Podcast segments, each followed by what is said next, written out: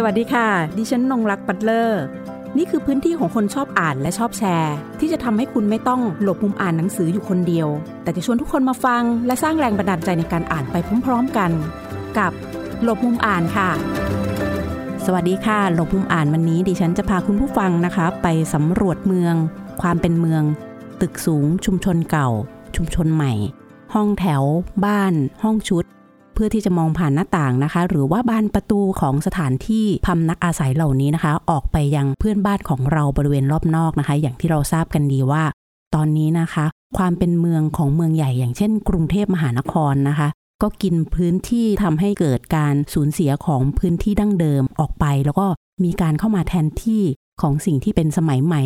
หรืออาคารบ้านเรือนอีกแบบหนึ่งเกิดขึ้นมานะคะ โดยเราจะเห็นว่ามีห้องชุดจำนวนมากเลยนะคะ เกิดขึ้นในใจกลางเมือง รวมถึงตอนนี้บริเวณขอบขอบของกรุงเทพมหานครเราเองค่ะ ก็มีพื้นที่ของห้องชุดเกิดขึ้นเป็นจำนวนมากเช่นเดียวกันนะคะ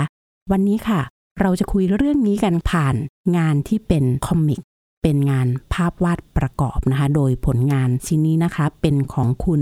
วรรณบุตรชัยประกอบนะคะ จะมาร่วมพูดคุยกับรายการหลบมุมอ่านในวันนี้ คุณวรรณบุตรนะคะ มีชื่อเล่นว่าน้องลิ้นจี่นะคะ วันนี้ค่ะ เราจะมาคุยกันว่า ในฐานะของการที่เป็นนักวาดภาพประกอบนะคะ น้องลิ้นจี่เองเนี่ย มีแรงบันดาลใจอะไรบ้างในการทำงานเขียนชิ้นนี้ขึ้นมานะคะ โดยใช้วิธีที่เรียกว่าเป็น Visual Narrative นั่นก็คือการใช้ภาพในการที่จะเล่าเรื่องราว และมีข้อความด้วยนะคะ ไม่ใช่มีแต่ภาพอย่างเดียว วันนี้ค่ะ เริ่มต้นกันก่อนว่า ตัวของผู้ที่สร้างสรรค์ผลงานคือน้องลิ้นจีนะคะว่า ทำไมถึงสนใจในการเป็นนักวาดภาพประกอบ จนกระทั่งนำไปสู่การศึกษาต่อที่ประเทศเบลเยียมค่ะ สวัสดีค่ะน้องลิ้นจีค่ะสวัสดีค่ะ พี่นงรักค่ะ วันนี้นะคะค่ะเราคุยกันทางไกลพอสมควรนะคะ จากสถานีของเราไปที่ประเทศเบลเยียมนะคะ ซึ่งตอนนี้น้องลิ้นจีใช้ชีวิตอยู่ที่นั่นในการศึกษาต่อค่ะ เรามาคุยกันก่อนนะ ว่าการที่มาเป็นนักวาดภาพประกอบเนี่ยแรงบันดาลใจหรือว่าอะไรทำให้ ลิ้นจีเองสนใจที่จะมาศึกษาทางด้านนี้ค่ะ ก็ก่อนอื่นเลยคือ คุณพ่อของหนูอะเป็นดีไซเนอร์เหมือนตอนเด็กๆเขาก็ชอบวาดรูปให้หนูทำหนังสือการ์ตูนให้หนู ซึ่งหนูรู้สึกว่าอันนั้นอะมีผลต่อความชอบด้านศิลปะของหนูมากๆ หนูก็เลยมีคุกคลีกับศิลปะมาตลอดเวลาได้ของขวัญวันเกิด ก็จะได้เป็นกระดานวาดรูป หรือว่าเป็นสีจากคุณพ่อตลอด แล้วก็อ่านขายหัวเราะเยอะมากๆค่ะ ตอนเด็กๆ คือเป็นแฟนตัวยงของขายหัวเราะเลย เวลาไปไหนก็จะพกไปด้วยตลอด แล้วก็จริง ๆ ตอนเด็กก็ฝันว่าอยากใช้ชีวิตที่สามารถวาดรูปไปได้ตลอด ก็เลยอยาก fulfill ความฝันนั้น โดยการมาศึกษาต่อด้านนี้เลย คือจากการที่ลิ้นจีเองก็เป็นทั้งนักวาดภาพประกอบนะคะ แล้วก็มีแรงบันดาลใจค่ะ จากตอนสมัยเด็กๆที่ได้ทั้งใกล้ชิดนะคะ คุณพ่อในฐานะที่เป็นดีไซเนอร์นะคะ แล้วตัวเราเองก็ได้อ่านหนังสือการ์ตูนนะคะ ไม่ว่าจะเป็นขายหัวเราะมหาสนุก เสาดอกไม้กับนายกล้วยไข่ เห็นอะไรคะ ถึงพลังของภาพที่มันเกิดขึ้นกับตัวเราจนสามารถมาสนใจศึกษาเนี่ยค่ะคือหนูว่าภาพประกอบมีพลังมากค่ะ รูปและภาพประกอบเป็นสิ่งที่สามารถพูดถึงหรือเข้าถึงเรื่องราวที่ยากที่จะอธิบาย เป็นลายลักษณ์อักษร ความรู้สึกหรืออารมณ์ และยังเป็นภาษาเดียวที่ทั้งโลกสามารถเข้าใจได้ โดยการมอง และช่วยให้ทุกคนหันกลับมาทบทวนตัวเองอีกครั้ง เหมือนการแตะเบาๆที่ไหล่ค่ะ ฟังแล้วตื่นเต้นนะขนลุกเลย แล้วที่เราบอกว่าตอนเด็กเลยใฝ่ฝันว่าอยากจะเป็นคนที่วาดภาพโดยตลอดนะคะ ตอนนั้นอายุสักเท่าไหร่คะพอจะจำได้ไหม ที่เรารู้สึกว่า เฮ้ยมันใช่แล้วรู้สึกว่าเราได้ค้นพบตัวเองได้อย่างค่อนข้างจะเร็วทีเดียวอะค่ะ จริง ๆ คือหนูว่าหนูชอบวาดรูปมาตั้งแต่สมัยอนุบาลเลยค่ะ แต่ว่า มันก็จะมีช่วงเหมือนตอนประถมหรือตอนมัธยมตอนต้นที่มีเรื่องของหมอหรือว่ามีเรื่องของ business ที่เข้ามาเหมือนมีความจริงของโลกนี้ที่เข้ามาเกี่ยวข้อง เรื่องเงินเดือนเรื่องอะไรอย่างนี้ก็แบบเหมือนพ่อแม่ก็อยากให้ เออเป็นหมอก็ดีนะ อะไรอย่างนี้ แต่ว่าส่วนตัวของหนูหนูก็ยังมีศิลปะอยู่ข้างในใจตลอด เหมือนตอนสมัครเข้ามหาลัยจริง คุณแม่ก็อยากให้เข้าอักษรศาสตร์ค่ะ แต่ว่าตัวหนูเองก็ไม่อยากที่จะเลือกอะไรที่มันจะทำให้หนูไม่ได้วาดรูปต่อไป หรือว่าไม่ได้วาดรูปเป็นหลัก ก็เลยตัดสินใจที่งั้นก็สอบทั้งสองอย่างละกัน แต่ว่าสุดท้ายแล้วก็เลือกศิลปะอยู่ดีค่ะ ตอนนั้นหวั่นใจไหมคะว่าตอนที่เลือกคณะเอาไว้เนี่ยโห เกิดเราติดคณะอักษรขึ้นมาจะทำยังไง เนี่ยเราจะได้วาดรูปหรือเปล่า อ๋อ คือจริง ๆ ก็ติดคณะอักษร แล้วก็ติดของคอมดีด้วย แต่ว่าเหมือนหนูว่าหนูติดเพื่อให้แม่รู้ว่า เออ เนี่ย ลินจีก็ทำได้นะ แต่ว่าลินจีอะขอเลือกทางตัวเองแล้วกัน อะไรอย่างนี้ค่ะ ค่ะ ทีนี้เรากลับมานะ ที่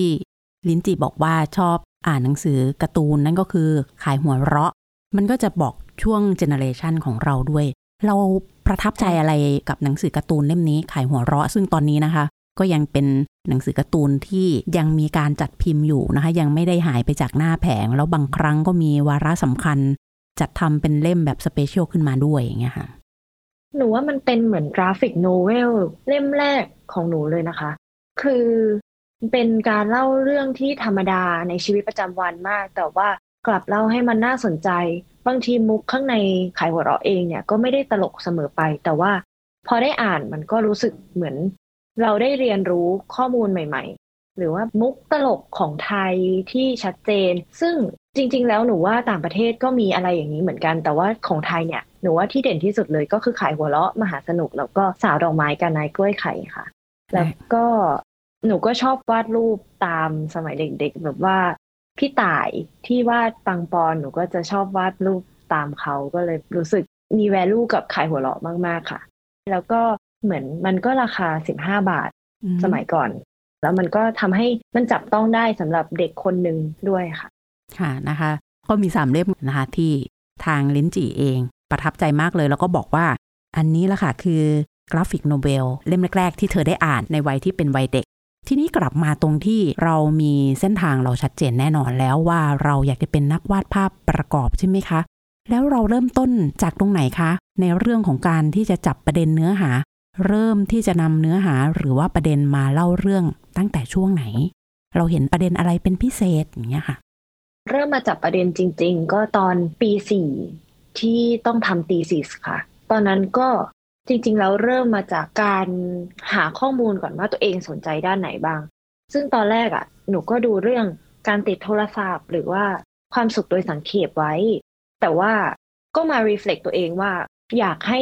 หัวข้อของเราเนี่ย มันมีแค่เราเท่านั้นที่สามารถที่จะสื่อสารสิ่งที่เป็นตัวเรามากที่สุดออกไปให้คนอื่นได้รับรู้ค่ะ ก็เริ่มจากการถามเพื่อนเลยค่ะว่าแบบ อืม คิดว่าไงดี คิดว่าควรเริ่มจากตรงไหนดี เพื่อนก็บอกมาว่า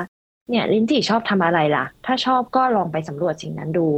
ส่วนตัวลินจีก็ชอบเดินรอบๆบบ้าน แล้วก็เลยลองเดินด้วยการมองรอบๆ ลองสังเกตความเปลี่ยนแปลง แล้วก็เริ่มเห็นว่า หลาย ๆ ปีที่ผ่านมาเนี้ยตึกมันสร้างขึ้นในบริเวณที่อยู่อาศัยในเมืองของลินจีเยอะมากๆ จนแบบบางตึกเนี่ย มันบังวิวดาดฟ้าด้วยซ้ำแล้วก็เริ่มเกิดความรู้สึกไม่สบายใจ อยากเล่าเรื่องราวนี้ให้ทุกคนฟัง อยากให้ทุกคนได้รับรู้ปัญหา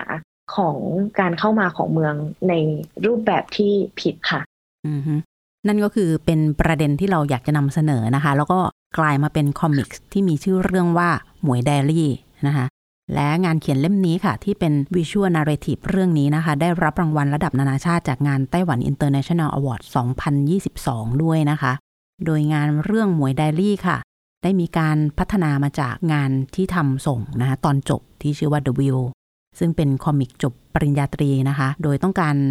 อย่างที่ทางลิ้นจีบอกนะคะ ว่าต้องการบอกเล่าถึงการเติบโตของเมือง ความเป็นเมืองนะคะ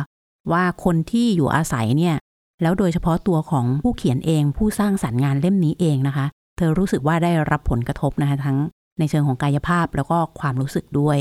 เราเองค่ะ เห็นว่าเรื่องนี้จะเป็นตัวแทนเสียงของคนที่ใช้ชีวิตที่อยู่ในเมืองอย่างไรบ้าง เราเห็นว่าสิ่งที่มันเปลี่ยนแปลงที่เกิดขึ้นจากเพื่อนบ้านของเราที่เข้ามาใหม่ ที่มีลักษณะของการเป็นอาคารที่เป็นอาคารสูงเสียดฟ้าเนี่ยค่ะ อยากให้เล่าทีค่ะ เพราะว่าตัวลิ้นจีเองเป็นเหมือน ผู้ที่มีประสบการณ์โดยตรง เราก็อยากจะถ่ายทอดออกมานะคะว่า มีความรู้สึกอย่างไรกับสิ่งที่มันเกิดขึ้นในความเป็นเมือง ก่อนอื่นเลยก็รู้สึกว่าพอเมืองใหม่เข้ามาคนใหม่ ๆ เข้ามาเนี่ย มัน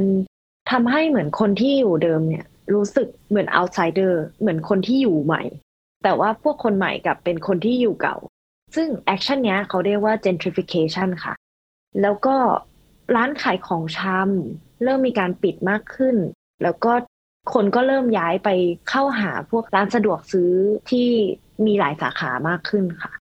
คนแก่อย่างเช่นอาม่าของหนูก็รู้สึกว่าเขาเหงามากขึ้น เพราะว่าเพื่อนบ้านหลาย ๆ คนเนี่ยก็เริ่มย้ายออกจากพื้นที่ ด้วยเหตุผลว่ากิจการต้องขยายนะ แต่ว่ามันขยายได้แค่แนวตั้ง มันขยายด้านข้างไม่ได้ หรือว่าหลาย ๆ คน พื้นที่โดนเรียกคืนเพื่อที่จะไปสร้างตึก ก็เลยทำให้คนในพื้นที่เริ่มมีความเหงามากขึ้น มีแต่คนใหม่ ๆ เข้ามาประมาณนี้ค่ะ อันนี้ก็คือภาพสะท้อนนะคะ จากประสบการณ์นะคะของน้องลินจีเอง ซึ่งเป็นคนที่อยู่ในพื้นที่ดังกล่าว ก็ได้สะท้อนมุมมองในเรื่องที่เธอบอกว่าเป็น gentrification นะคะ นั่นก็คือมันจะมีทั้งความเปลี่ยนแปลงที่เกิดขึ้น กระทบต่อคนที่อยู่เดิมนะคะ จะถูกกันออกไป จากที่เป็นคนในนะคะ ก็กลายเป็นคนนอกซะเอง ทีนี้ภาวะที่กระทบกับผู้สูงวัยนั่นก็คือ ความเหงาที่เกิดขึ้น หรือแม้แต่การที่เพื่อนบ้านบางคนอาจจะต้องย้ายไปอยู่ที่อื่นแล้วนะคะ บทสนทนาก็อาจจะลดลงในชีวิตนะคะ แล้วก็เข้ามาแทนที่ด้วยเพื่อนบ้านใหม่ๆนะคะซึ่งเป็นคนละเจเนเรชันกัน นอกจากนี้แล้วเนี่ยสะท้อนในมุมของเศรษฐกิจในชุมชน ผ่านการเข้ามาแทนที่ของร้านสะดวกซื้อนะคะ แล้วก็ ร้านขายของชำที่มีอยู่เดิมนะคะ ก็ยังคงมีอยู่แต่อาจจะลดจำนวนลงไป หรือว่าบทบาทของร้านขายของชำนะคะ ก็มีบทบาทน้อยลงเมื่อเทียบกับในอดีตที่ผ่านมานะคะ ทีนี้ในหมวยไดอารี่เองค่ะ มันมีความเป็นตัวตนของเราอย่างไรบ้าง แล้วก็ความหมายนะคะ ที่บอกว่าหมวยเนี่ยทางน้องลิ้นจีเองนำเอามาสร้าง character ให้กับตัวละครในงานได้ด้วย แล้วก็จะเรียกได้ไหมคะว่า ความเป็นหมวยตรงเนี้ยมันก็คือ ลายเซ็นหนึ่งนะคะในฐานะของเราที่เป็นผู้สร้างสรรค์งานขึ้นมาด้วย แล้วก็เป็นสัญลักษณ์หนึ่งที่แทนตัวเราด้วย อยากจะให้ช่วยอธิบายถึง character ของตัวละครด้วยค่ะ ค่ะก็หมวยจริง ๆ แล้วก็คือตัวหนูเองแหละค่ะ แต่ว่าหนูก็อยากสร้าง character ที่ไม่ใช่ตัวหนูขึ้นมาเพื่อที่จะพูด แล้วก็สามารถเข้าถึงคนต่างๆ ได้มากขึ้นค่ะ ซึ่งหนูเลือกชื่อหมวยเนี่ยเป็นเพราะว่าชื่อเนี้ยเป็นชื่อที่ คนที่ไม่รู้จักเราแล้วเป็นคนจีนเนี่ย เรียกเราเรียกคนที่หน้าจีนแล้วก็เรียกคนที่ดูเด็กถึงวัยทำงานว่าหมวย หนูก็เลยเลือกที่จะใช้ชื่อนี้ เพราะมันมีภูมิหลังมากับชื่อแล้วค่ะ หนูคิดว่าหมวยเป็นลายเซ็นของหนูได้เลยค่ะ เพราะว่าหมวยเป็นละครที่มีมิติและสนุกที่จะวาด แล้วก็ใส่แนวคิดได้ตลอดค่ะสำหรับตัวหนูแล้วหมวยเป็นภาพแทนของอิสระทางความคิด ความขี้สงสัยอยากรู้อยากเห็น และในขณะเดียวกันก็เป็นภาพสะท้อนของความทรงจำในวัยเด็ก ผ่านมุมมองของผู้ใหญ่คนหนึ่งค่ะ เจ้าขอถามได้ไหมว่า เอ๊ะพอเรามีตรงนี้ในความเป็นหมวยนะคะ เป็นลายเซ็นหนึ่งของเราเป็นตัวตนของเราด้วยเป็นภาพแทนของเราด้วยนะคะ รวมถึงมันยังบอกถึงอัตลักษณ์ต่างๆ อีกด้วยที่ตามมาใช่ไหมคะ ตัวหมวยคนนี้ค่ะ จากหมวยไดอารี่จะสามารถพัฒนาต่อ ไปอยู่ใน comic หรือว่างานวาดภาพประกอบอื่น ๆ ของเราในมิติอื่นได้ไหม นอกเหนือจากเรื่องหมวยไดอารี่ที่เราทำเอาไว้แล้ว ค่ะ ก็จริง ๆ แล้วก็มีพัฒนาต่อ แล้วก็ส่งสมัครงาน Bangkok Illustrator Fair ซึ่งก็ได้ไปจัดแสดงงานมาค่ะ ก็ได้ทำ product เป็นโปสการ์ดแต่ว่าในโปสการ์ดนั้นก็บอกเล่าเรื่องราวของการมองย้อนกลับไปในอดีต อย่างเช่น มีบางรูปที่ชื่อว่า Life is a Stage ที่เป็นน้องหมวยที่วิ่งแล้วล้มแล้วก็ลุกขึ้นมาใหม่ ก็เหมือนกับตอนเด็กๆ ที่เรารู้สึกว่ารู้สึกเศร้าเป็นเวลานาน แต่จริง ๆ แล้วคือถ้าเรา pick up ตัวเองกลับมาได้เนี่ย มันก็จะเหมือนกับเราสามารถที่จะอยู่กับปัจจุบัน แล้วก็มีความสุขกับ moment นั้นได้มากขึ้น หรือว่าอีกรูปหนึ่งที่เป็นรูปของน้องหมวยที่กำลังร้องไห้อยู่ในคลาสพอได้คะแนน จากการวาดรูปศูนย์คะแนน เพราะว่า อาจารย์บอกให้หมวยวาดรูปบ้านแบบนี้ แต่หมวยกลับไปวาดบ้านอีกแบบหนึง่ง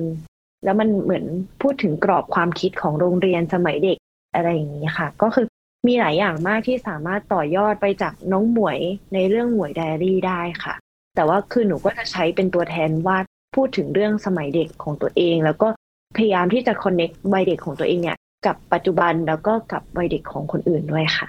ฟังเรื่องเล่านะคะ ความเป็นหมวยของน้องลินจีเองค่ะทำให้เห็นประสบการณ์แล้วก็เรื่องเล่าผ่านตัวของผู้ที่สร้างสรรค์งานค่ะ แล้วก็นำมาใช้ในการทำงานเป็นเรื่องราวให้พวกเราได้อ่านกัน ตรงเนี้ย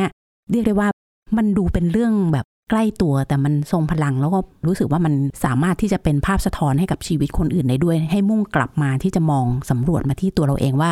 ชีวิตเราเองเนี่ยยังมีเรื่องเล่านะที่น่าสนใจหลาย ๆ เรื่องอะไรอย่างเงี้ย เพียงแต่ว่าจะถูกนำมาสร้างสรรค์ในรูปแบบใดไม่ว่าจะเป็นงานเขียนบทกวี และหนึ่งในนั้นเนี่ยงานภาพวาดประกอบก็เป็นอีกหนึ่งชิ้นงานนะคะ ที่สามารถที่จะสร้างสรรค์เพื่อจะถ่ายทอดเรื่องราวออกมาได้ ตอนนี้ก็คือศึกษาอยู่ที่ประเทศเบลเยียมนะคะ บรรยากาศการเรียนที่นั่นเป็นอย่างไรบ้างคะ มีชาวต่างประเทศไปเรียนกันเยอะไหม แล้วตัวเราเองค่ะ ในระหว่างที่เรียนเนี่ยได้ทำงานอะไรที่มันเป็นตัวเราอย่างสม่ำเสมอไหม นั่นหมายถึงการสร้างสรรค์งานในเรื่องของภาพประกอบเรื่องที่เราเนี่ยสนใจอยู่แล้ว เพื่อที่จะทำในลักษณะเผยแพร่ผลงานเราด้วย กับอีกส่วนหนึ่งก็คืองานที่เราทำเพื่อในเรื่องระบบการศึกษาของเราที่นั่นนะคะค่ะ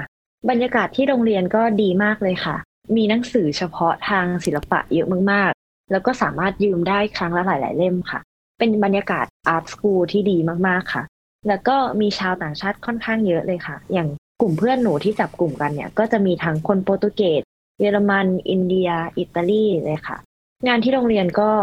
ค่อนข้างเยอะ แต่ว่าเหมือนงานที่โรงเรียนจะ challenge เรื่องของเหมือนให้หนูออกมาจากการเป็นหมวย ออกมาจากการวาดแบบเดิม แล้วก็ลองวาดแบบใหม่ลองลองใช้มีเดียมหลาย ๆ อย่าง อย่างเช่น อาจจะย้ายไปใช้ดินสอ EE หรือว่าย้ายไปใช้สีน้ำหรือสีอะคริลิก ออกจากจอค่ะ แล้วก็เหมือนเขาก็จะเน้นเรื่องการใช้ reference มากขึ้น คือไม่ให้หนูคิดท่าทางของคนเอง แต่ว่าให้หนูไปดู reference ก่อนนะ แล้วค่อยวาดออกมาเป็นแบบเราทำให้ตอนเนี้ย หนูไม่ค่อยมีเวลาทำงานส่วนตัวเท่าไหร่ แต่ว่าตอนนี้งานที่โรงเรียนก็เหมือนพยายามที่จะตีตัวออกห่างจากหมวยสักนิดนึง ค่ะ แต่ก็หวังว่าถ้าจัดเวลาได้ลงตัวเมื่อไหร่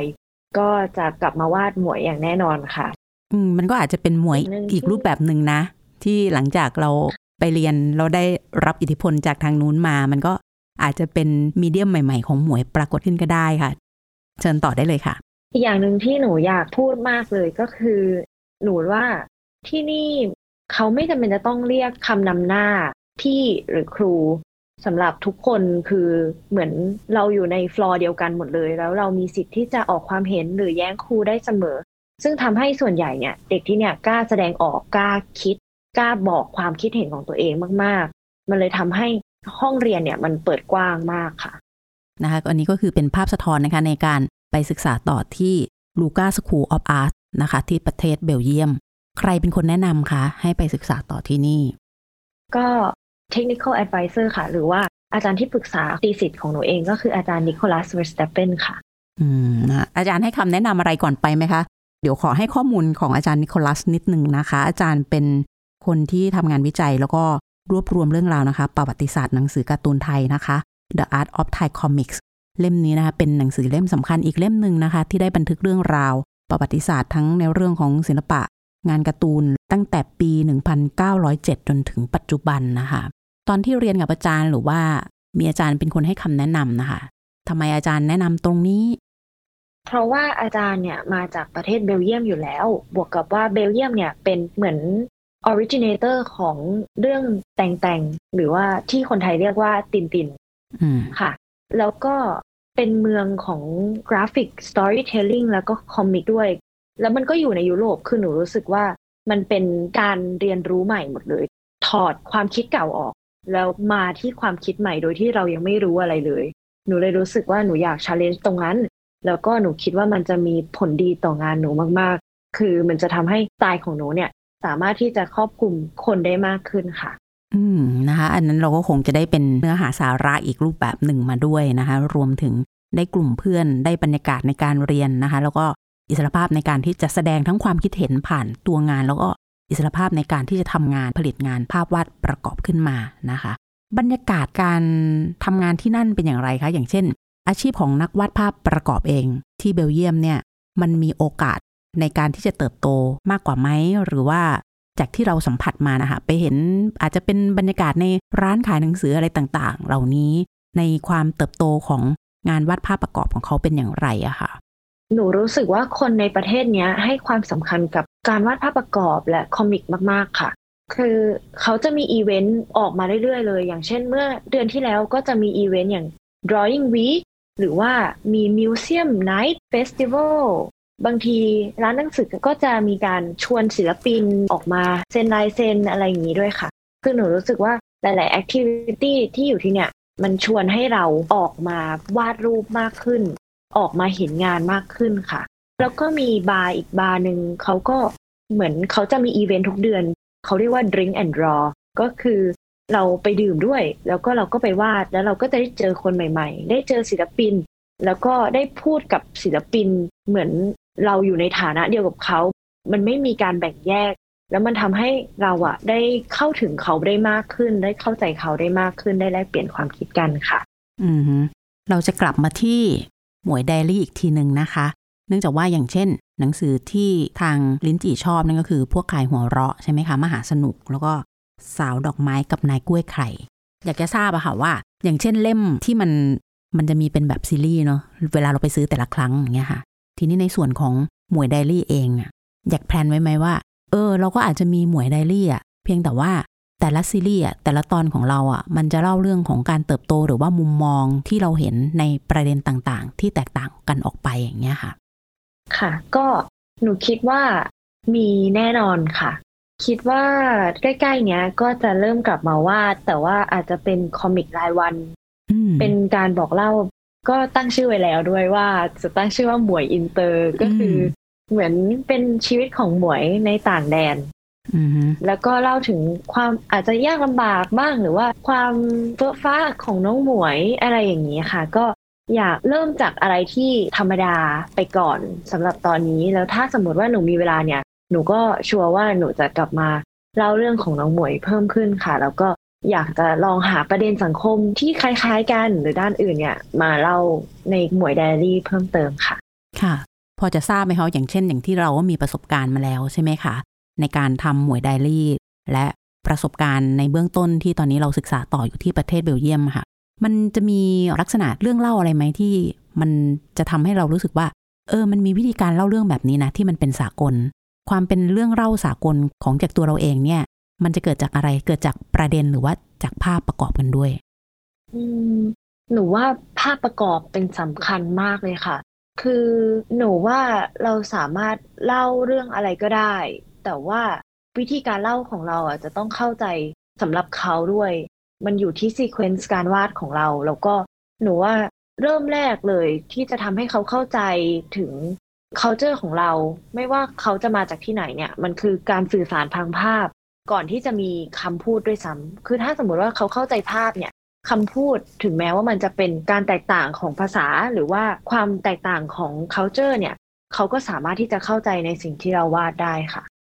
ค่ะอ่าเราก็ฟังกันมาแล้วนะคะ ทีนี้ในเรื่องของงานของน้องลินจีเอง เรื่องหมวยไดอารี่รวมถึงการที่ได้อ่านหนังสือการ์ตูนมาตั้งแต่เด็กนะคะ ความประทับใจที่มีต่อตรงนั้นนะคะแล้วก็ชีวิตที่มุ่งมั่นมากเลยว่าชีวิตจะต้องอยู่ได้ด้วยนะคะ การได้วาดรูปได้ทำงานศิลปะ แล้วก็ตอนนี้นะคะกำลังศึกษาในเรื่องของการเป็นนักวาดภาพประกอบที่ประเทศเบลเยียมค่ะ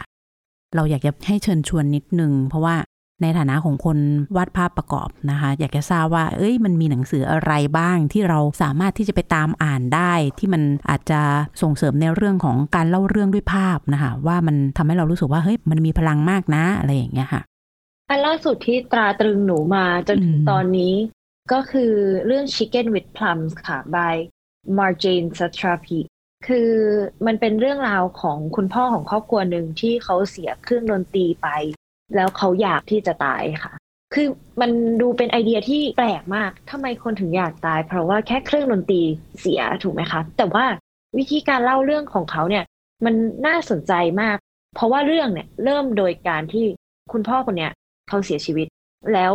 เขาก็เล่าย้อนกลับไปว่า ในวันก่อนหน้านั้นอะความคิดอะไรบ้างที่เข้ามาในหัวของคุณพ่อคนนั้น แล้วก็การใช้คำหรือว่าภาพประกอบเนี่ย ถึงแม้มันจะดูธรรมดามาก แต่ว่ามันกลับทำให้เรารู้สึกอินกับตัวละคร แล้วก็เข้าใจถึงความมหัศจรรย์ของความธรรมดาค่ะอืมอีกเรื่องที่อยากนำเสนอเป็นหนังสือที่หนูเพิ่งซื้อที่เบลเยียมค่ะ อาจจะยังไม่มีในไทยแต่ว่าอยากให้ทุกคนลองไป check out ศิลปินคนนี้ดู เขาชื่อว่า Jérémie Moreau ค่ะ สะกด J E R E M I E M O R E A U ค่ะ เรื่องใหม่ที่เขาทำคือเรื่อง Le p e s s i l i s t ค่ะ ซึ่งตัว visual เนี่ยสวยงามมาก คือเป็น landscapeปหรือว่าเป็นการใช้สีนีออนคู่กับในการบอกเล่าเรื่องธรรมดาของครอบครัวที่ย้ายไปอยู่ตอนเหนือของโลกค่ะ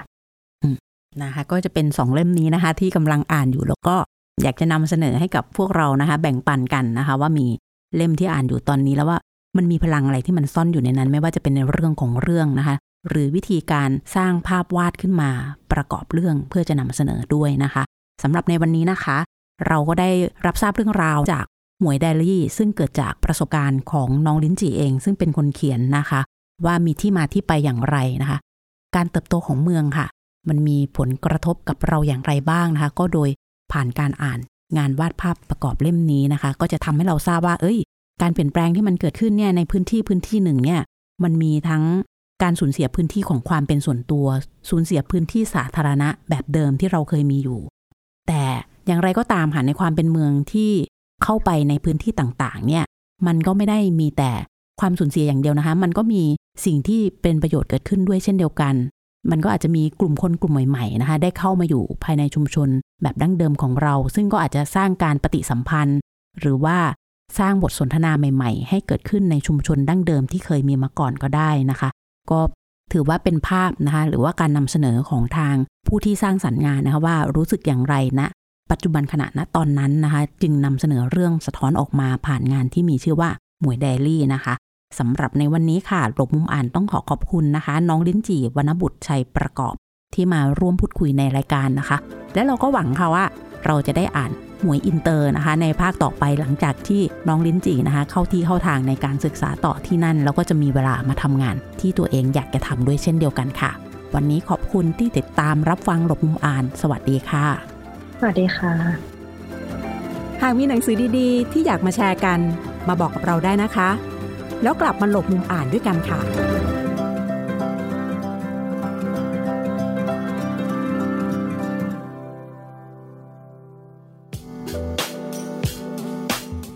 รายการทางเว็บไซต์และแอปพลิเคชันของไทย PBS Podcast Spotify SoundCloud Google Podcast Apple Podcast และ YouTube Channel Thai PBS Podcast Thai PBS Podcast View the world via the voice